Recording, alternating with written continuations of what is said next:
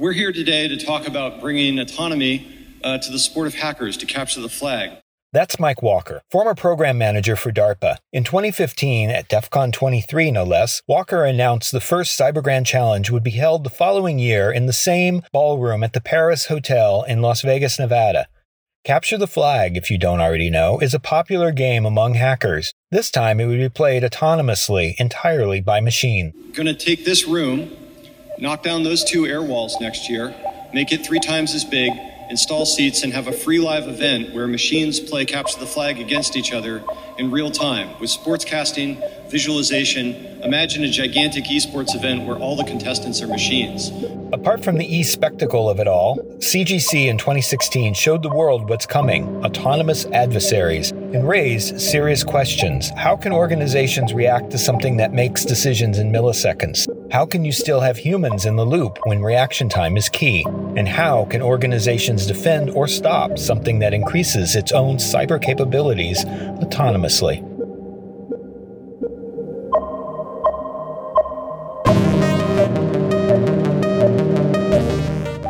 Welcome to The Hacker Mind, an original podcast from For All Secure.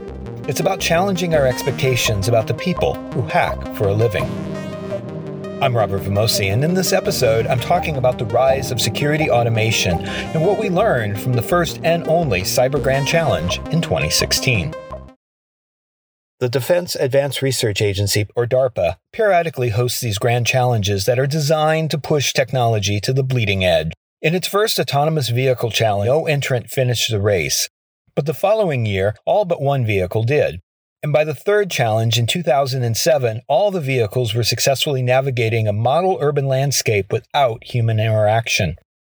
I don't know about you, but that sounds like a tremendous rate of technological progress in just a short amount of time. So, in 2016, the DARPA Grand Challenge was designed so that cyber reasoning systems, or CRSs, could autonomously scan, verify, and fix software vulnerabilities, all while playing attack and defend, capture the flag against 600 machines. Pretty cool, eh? It's important to stress that CGC is a significant event in security. Some of the highest government officials were briefed on this, and it is likely to be affecting cyber defense strategy today. So I have to ask if autonomous vehicles got three separate challenges, why has there been only one autonomous security challenge? And wouldn't it be exciting to see what would happen next? Or maybe we learned enough from this one Cyber Grand challenge?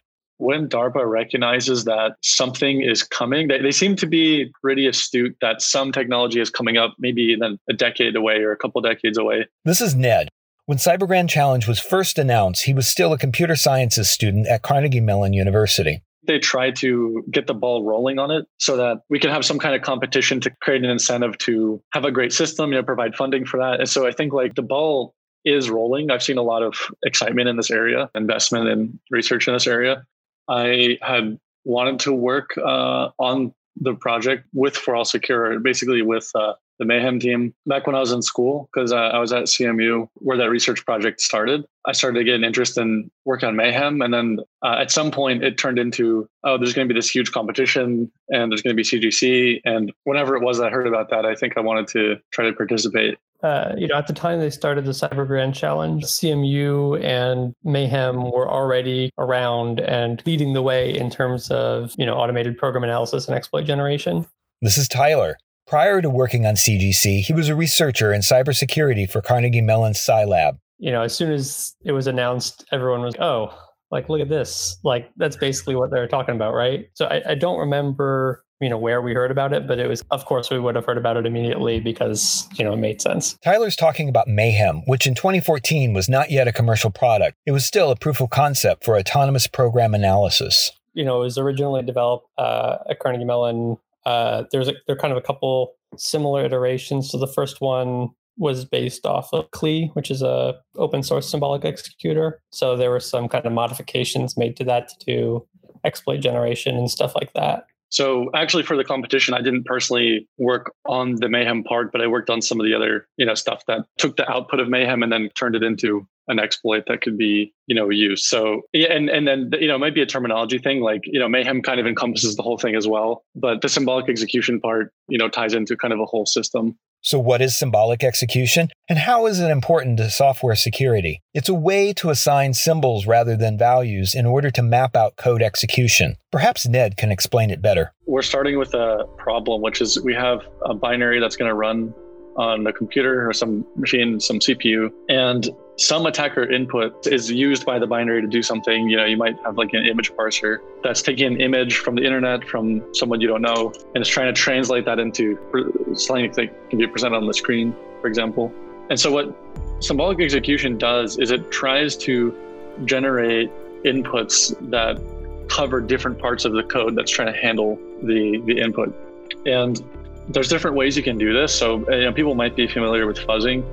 Uh, fuzzing is essentially just picking random inputs and sometimes just looking at what this random input covered and kind of trying to analyze something based on that. But what Mayhem or what symbolic execution tries to do is it it actually models the CPU. So it starts with an input and it starts executing. And when it gets to a, a, point where a branch is going to happen, some decision has to be made basically based on the input that's controlled by the attacker.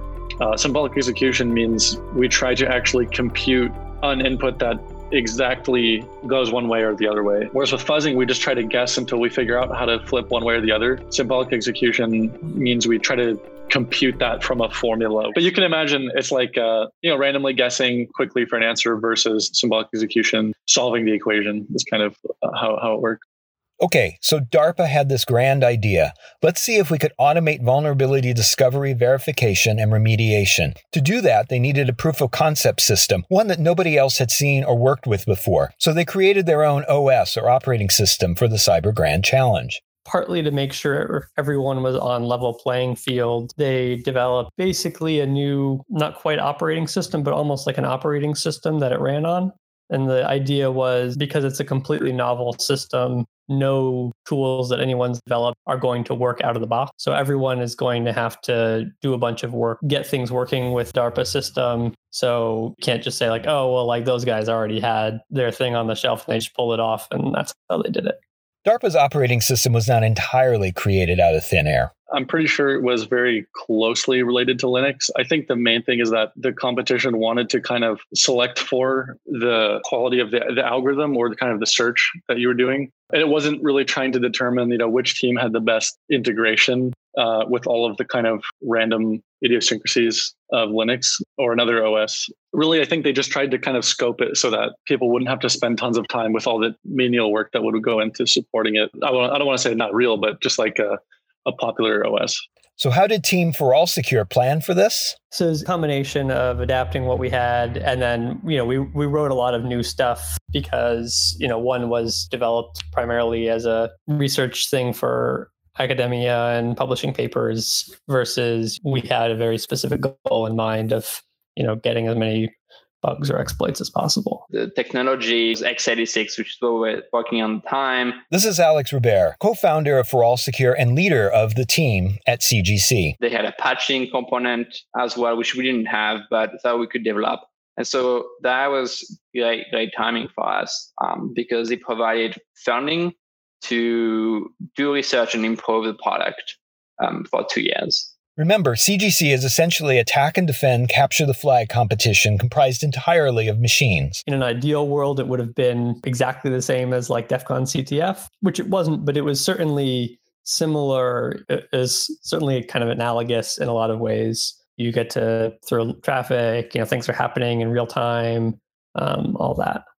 Qualification round and the final round were slightly different, but they all followed a similar pattern where you're given a binary, and then you have to find a, a way to crash the, the binary so what they call proof of vulnerability Proof of vulnerability is important to understand here. It's not enough that the machine finds a vulnerability. They then have to patch it and share it with the other machines. The qualification, um, they essentially, I think it was like 24 hours or something, and they uh, dumped a number of challenge binaries which we were supposed to feed into our system. And um, the goal was so it was not attack defense. So I guess in that sense, you could say it's Jeopardy. Uh, but the goal was to uh, upload a caching input for each change binaries they gave us, as well as um, send a, a patch binary um, that prevented the binary from caching. on, on whatever bug we found. Um, and then we were scored on, you know, whether we found the bug, whether we were able to protect the binary, and whether you know we retain functionality and performance of the binary when we patched it. That's what they call like consensus evaluation. Consensus evaluation. This too is important. DARPA was checking the quality of the patches that the machines provided. If a machine shared a flawed patch, then they are effectively announcing to the world how they themselves might be vulnerable to attack sharing is such a, like a nice way of putting it. Uh, it was more like if you patch something privately, it would be very, very hard to know if the patch is actually secure or it is secure through obscurity because the other machines didn't know what patch were applied. And to prevent that issue, the competition was done in a way where all the patches were public. So that means if if Mayhem patched something and did it badly, other machines could analyze our patch and realize that uh, we we left something that would allow us to exploit it. I think that they improved the quality of the competition because we we had to now like we knew that other competitors could analyze our patch, so we had to do a good job. So the qualifier was in 2014, 2015. The final was in 2016. So there were quite a few changes between the the first event and the and the final event. One of the largest changes was in the qualification round. Our goal was only to crash a binary. So you know, you take a binary and it effectively seg faults, you know, it accesses some out of bounds memory or something, that's enough. You've you've kind of done as much as you need to do. For the final round, you had to have a more uh, complicated proof of vulnerability. So, in addition to crashing the binary, uh, you'd need to control either the instruction pointer, so like demonstrate that you can kind of control the program flow, and you'd need to control another register. So you'd need to be able to say this, like I, I can actually take control of it, not just I can make it do a null dereference or something. So that was a pretty substantial difference. Another difference was for the qualification round, kind of everyone worked in isolation. So our team could operate and everything that we do kind of on its own. Whereas in the final round, produce one of these vulnerabilities you know, we have to, it'll get sent to another team, which means that now you kind of have this more game theoretic thing where this other team will have visibility into what you did and be able to analyze it. And likewise, we need to have capabilities to analyze other people's uh, exploits. And then you also have to analyze their patches because just because a team made a patch doesn't mean that it works. So there's kind of a lot of stuff with, with that. The final was organized into rounds of challenges, each with their own set of binaries that had to be scanned and patched I think the actual competition was like eight or 10 hours or something. The way that it was structured, which was also a little bit different from the qualification event, was similar to a normal capture the flag contest. So, you know, the contest starts and there's a certain number of problems available to solve. Those challenges will last for some number of hours. And at some point, they go away because their time's up or whatever and new problems will cycle in and old problems will cycle out and and so on you know over the course of however many hours 8 or 10 or whatever it was something like 100 on the order of 100 binaries kind of phasing in and out in a CTF, the winner has the most points at the end. In a Jeopardy style CTF, the challenges are arranged by theme, with more points awarded to the more difficult problems solved. In an attack and defend CTF, the scoring is much more difficult since it includes points for defending your box as well as points for attacking others. I think it's good to spend a little bit of time to understand CGC because a lot of like decisions made during the competition were driven by the scoring system, right? And so the game was split into hands of five minutes, and during each hand we would go on the binaries, the challenge binaries that were at play at the time. And um, there were three components to um, the score for each binary. The first one was how many teams did we score again? We sent like an exploit to the six other teams. Um, how many um, of them did we exploit? So that was the first component. The second component is um, did we get exploited by anyone? Just kind of like a defensive um, aspect. And the third component was if we patched, how much do we have performance and functionality? DARPA kind of the referees would run or patch binaries um, against a large number of test cases and compute whether the output change compared to the original binary. If we made the binary more than 5% slower, we would start losing a fair amount of points. Um, so, so performance was really important. Functioning was very important in our patch. And, and one other thing that was pretty important was that patching was pretty expensive. So you had this hindsight, and, and if you patched on round N, you your service was down on the next hand on n plus one, and you would not score any points on that binary. One of the teams decided that had a strategy that didn't quite work out as well, where they decided to patch everything. And if you look at the scoring system, if you have a challenge binary is not going to get exploited by anyone somehow, you shouldn't patch it because you lose points because you have that pound of downtime, and then you lose pound point any round thereafter because you might have broken functionality or you might have made slow. So the optimal strategy, seeing one round into the future, knowing that an exploit will be thrown, and then patching that. Okay, so this is really important. Naturally, you want to patch your vulnerabilities. Otherwise, the bad guys will get in, right? Or maybe they won't because the vulnerability isn't that exploitable and your time could be better spent elsewhere. So there's a cost for patching everything. Team for All Secure took the strategy that they wouldn't patch everything, but they thought maybe others would and perhaps would be wasting their time doing so. In the CyberGrand Challenge finals, I don't remember how many uh, binaries were actually exploited, but it wasn't that many. It was less than half. So what we tried to do, strategy was was use indicators we could get from the game state um, to have an idea of to guess whether we think a binary is being exploited or will be exploited soon. If we find a bug in a binary, you know, two seconds after analyzing it, we, we have a pretty good idea that other teams will find it too. And then we would decide to patch. And so, you know, other teams have different strategy. For instance, you could see the, the game would report to you if, if you're binding cache. So you would know, okay, my binding cache, someone found a bug, but I don't know if they were able to exploit it to score points. But we thought it was likely that some teams would implement a patch on cache strategy, meaning they see a cache, they're going to think they exploit it, so they're going to patch. And so we try to make other teams make strategic mistakes. So if we if we had a cache on one binary and we couldn't exploit after a while, we would start sending it out and, and hope that they would you know patch it um, and that would have their, their, their score.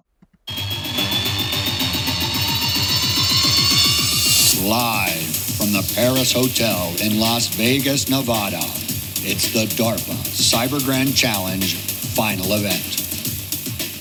So you have to imagine this. Picture a giant Las Vegas ballroom transformed with hundreds of seats all facing an air gapped stage, upon which sits seven large and very colorful boxes with racks of servers. These are the final round computer reasoning systems. When I say air gapped, it means that they are physically and operationally disconnected from any outside wireless or cable systems. There is no way for humans to interfere with the autonomous CTF. Occasionally, data is burned onto a Blu ray disc, and then a robotic arm lifts the disc out of the air gapped area so that DARPA can score each round and pass some of that information out to the teams. So, some of the data that they gave us, you know, we could see like network traffic, for example. And at some point, you know, we were looking at that before before like the announcers and all that started. So you know just while we were kind of sitting there quietly. So we were we were doing that and we said like well this is weird uh you know like we didn't post any network traffic this round. And you know, even if we didn't find an exploit for a service, we would at least pretend to send an exploit just to generate network traffic that could confuse other teams because you know it's just kind of like game theoretic things, and this is how we play the CTF. So so it was really strange because we didn't post anything that round, and we're like that doesn't make sense because like we unconditionally always post something. So there's there's clearly a problem here. And then like the next round, you know, it was the same and the next round it was the same. We're like, okay, like something's going very wrong here. That was kind of all we could do until the uh until they started the live announcement stuff. And we had to kind of participate in some of that because you know they were trying to make it interesting. So they'd have interviews with the teams. Welcome, everyone, to the first ever fully automated cybersecurity competition. So, you have to understand that the live audience only came into the ballroom at the end, so like the last two hours. And they watched a TV program that was a compressed playback of the day so far, except the team interviews were all done live. That meant the team captains already knew how their machines were actually performing at the moment, even though the TV audience may have been told something else. And so we couldn't talk about what was going to happen in the future because, you know, that would kind of ruin the the the vibe, I guess. And so Alex Rebert, as our team captain, was the main person responsible for going up and talking to them. And it was pretty sad because first two rounds, Mayhem's doing great. Like, how do you guys feel? You feeling good? It's like, yeah, great, wonderful. In this next scoreboard seven, we will actually see Mayhem overtake Rubeus to take first place. The, what do you think about the uh, the current switching back and forth between first and second? Did you expect like a, a close call for the, the lead? Yeah, uh, we expected uh, to have great competition, and we do. Um, we hope that we'll keep, you know, walking well like that. Uh, what do you think about being around the lead in round 30? You were battling it out with Rubeus for a while, and now uh, you've actually firmly taken lead with an 8,000 point lead. Yeah, we're very excited to start building up a lead. The scores from round 60. So you're currently in the lead with a 10,000 point lead. Uh, how are you feeling? Um, we're still excited to be in the lead. Um, so DARPA released the uh, submissions during the competition, and we have been looking at that. And unfortunately, it seemed that our system had a technical difficulty and stopped submitting patches and POVs. Well, I mean, it was incredibly stressful and uh, upsetting. Um, I mean, it's hard for me to know exactly how everyone else was feeling. Uh, they seemed more upset than I did, but I honestly think that that was just a coping mechanism for me. Um, like, I, it was incredibly upsetting to see that something might have been going wrong and that we didn't have enough information to tell why or uh, it was just such a confusing thing because we had been doing so well in the beginning that I think if we had lost because of a small error when we fundamentally had the best approach, it would have been just you know devastating. I mean, I think I think some of the teammates were were on the verge of tears. You know, uh, uh, it, it was it was really frustrating. Meanwhile, you know, some of our friends showed up to start watching and they're like, oh, like, how's it going? It looks like it's going great. And we're like, no, it's going so bad. Like, our thing shut down and we're so screwed. It's not, not fun to think about. So, uh, uh, so we went and we were trying to talk talk to the people from DARPA, and we're like, you know, something's wrong. Our system is not. There's a there seems to be something wrong because we would always post something. There's no reason we would ever stop. And aside from this data, the only thing we can do is uh, you know the physical machine is there and you can look and see you know the power usage and temperature of things inside. So we're like looking at it it's like okay well like you know it's, it's still using a bunch of power so it's still still thinking real hard so something's going on but you're not allowed to access it. It's completely air gap. Uh, you know there's no there's no network connectivity to get to it. You know we asked them if we could like reboot our machine or something because it should you know automatically like reconnect to the network and everything when it comes back and they said, no, no intervention whatsoever. Eventually, the folks from DARPA were like, well, everything looks fine from our end, so it's not our fault. So sorry. I guess I guess your stuff's broken. Here's Mike Walker responding to the game pause and request by Team for All Secure to reboot their system. Disaster recovery only happens if uh, there is a hardware induced or framework induced failure. And the result of Tim's game pause and audit and all his team's work was there was no hardware induced or framework induced failure. Mayhem had simply stopped playing the game, and we had to allow it under the full autonomy directive to, to be an autonomous system. And sometimes that means autonomous systems fail. We were we were pretty upset. As far as we could tell, up to that point, uh, it was doing pretty well you know, because we could see network traffic and we could be like, oh, this looks like it successfully found an exploit for this service. So it's pretty good. Um, we didn't have any idea what scores were because the scores involve a bunch of calculations about performance and how fast it's running. And the only people who could run it were DARPA. So, you know, we, we saw that and we're like, well, this was a fun two year uh, experiment to end in flames. So that's unfortunate. And, you know, we brought a bunch of like for all secure and mayhem t-shirts or something. So like well i guess we'll hand them out now while it looks like we're doing really well. You know at that point we just kind of sat there. They had like a little lounge area with like couches for each team to sit around in. So we are just kind of sitting there like looking at each other like well what do we do now? Not that we were doing anything before because we can't touch the system but you know it's just like we were we were really hoping we'd uh, do pretty well here you know we basically uh, just decided that we must have lost at that point Remember how we said there was a cost for patching vulnerabilities or even sending exploits? There are points for just sitting there too. So, you know, I, I don't remember the exact timelines, but a little while into the live portion, we started realizing that our score was actually, you know, for the portion where we were working, uh, our score was going up real fast. And we started kind of running the numbers in our head saying, like, okay, well, you know, being turned off isn't actually the worst thing that could happen. You know, you still get points if you're turned off, just not very many. You know, if we get enough points, this might all work out. So, you know, we started kind of doing some back of the envelope math and, you know, slowly we're like, this this might actually, you know, still work out for us. They keep doing the announcements and like keep, you know, doing the live stream and everything. And then like our friends are like, wait, I thought you said it turned off. Like you still you're still doing well. What's going on? And like, well, I don't know. I mean, I guess it's it's doing okay. I'm not really sure what to say. And then And now the winner of the DARPA Cyber Grand Challenge for All Secure and their bot Mayhem.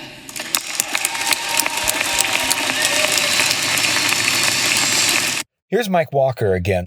I am uh, blown away by what just happened. We just had an all computer hacking tournament. Uh, we computed 96 rounds in a little over eight hours, and uh, everything worked.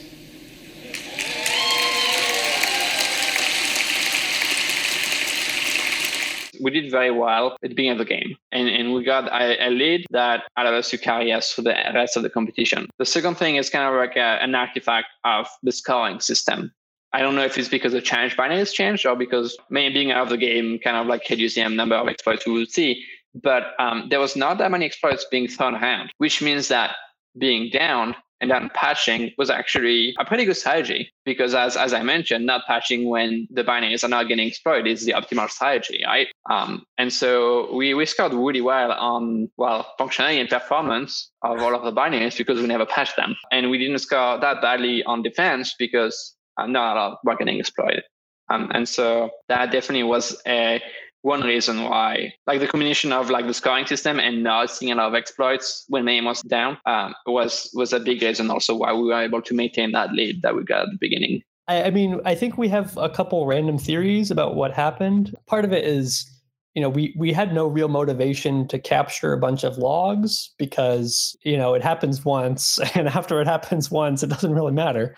Um, and there's nothing we can do to fix anything. You know some of the some of the theories we had were it's possible one of the disks in our primary database machine failed which just made it start going slower. It, it seemed in general that something was just going slow on our end where you know we were getting like I, I, forget if I think we heard from some of the officials that uh, our system was trying to update information for rounds that had already completed. So, you know, it was like round 60 and we were talking about round 58, which, you know, their API would then just completely reject. Um, so for some something was happening where we were getting too much data and we couldn't ingest it fast enough, and then we'd process it and we had a backlog, and it just got worse and worse. And I think in the in the end, towards round I, I don't know whatever, somewhere towards one of the last rounds, you know, some something lucked out where like the you know the one of the problems was. uh around long enough that even though we posted about something like 10 rounds old the uh the challenge was still up so, you know, we had some kind of amazing, epic looking thing where it turned back on, although it was just still slow, probably. There, there was some issue that after a sufficient amount of time would kind of bog the system down. And just we hadn't had a playthrough that was that long. So it's kind of an interesting thing because, you know, in the real world, you roll things out really slowly and you test on real traffic and you kind of, it's not something that I think would have affected the like a, a, real team, you know, this is a really normal issue to have, and then you would d- diagnose it and, correct it. And but in a competition setting, you know, you don't have that luxury. So, you know, that's the trade off you make. There's a lot of competitive things in the security field uh, that I've participated in, and um, it can be really exciting, but the, it's it's just really stressful, you know. Having invested two years of your life in a project such as this, I would think there must be some takeaways.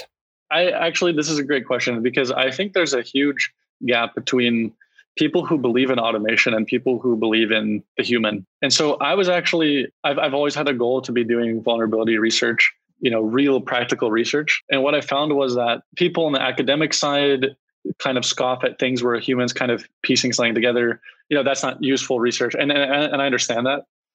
And then people on the other side think, oh, well, you know, this system, you know, it's not really 100%. You know, this doesn't work on Chrome. But the truth is, I pulled on a lot of what I learned in academics and in working on automation. And so I actually live now full time, basically this this uh, using automated tools plus whatever I can do to help the tool succeed in my day to day work. I think it's 100% a valid area. I think the more we push it, the more we can move things towards automation. You know, as the industry picks up on it and it becomes more popular, I think, you know, that'll just kind of happen on its own. For all of us that were working on it, it was it was just a big kind of culmination. I mean, you know, we'd been working on just for CGC specifically, we'd been working on it for 2 years. And we are a relatively small team. So like a lot of the teams had a couple people kind of work on it on and off. And you know we had other stuff we were working on but it was probably like 80% of our time had been cgc for like two years. So you know it was just so much of our lives had been put into into the event that just having it work out and having us prove both to ourselves and to everyone else oh hey like we know what we're doing. We know how to do these things. I think that meant a lot to us. Oh, and I should probably mention that Tyler is the team captain for the Plaid Parliament of Pwning, or PPP, the all time grand champion of DEF CON's Capture the Flag. You know, our, our CTF team, PPP, uh, which is, you know, it's a it's a separate entity, but there's just a lot of overlap between between the two groups you know, we have kind of a reputation or record of, you know, winning lots of CTFs. So to win what is basically the, the largest CTF, whether it's a true CTF is a little bit hard to say, but it's in some sense, it's kind of the biggest CTF, you know, a $2 million prize pool, like two year event, like all this stuff.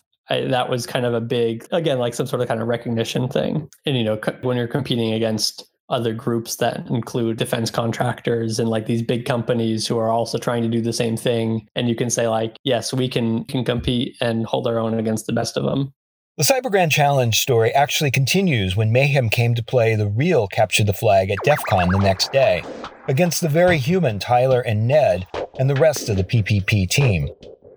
But that's for another episode. If you haven't already, be sure to subscribe to the Hacker Mind podcast today. Until next time, I'm the very human Robert Vamosi for the Hacker Mind.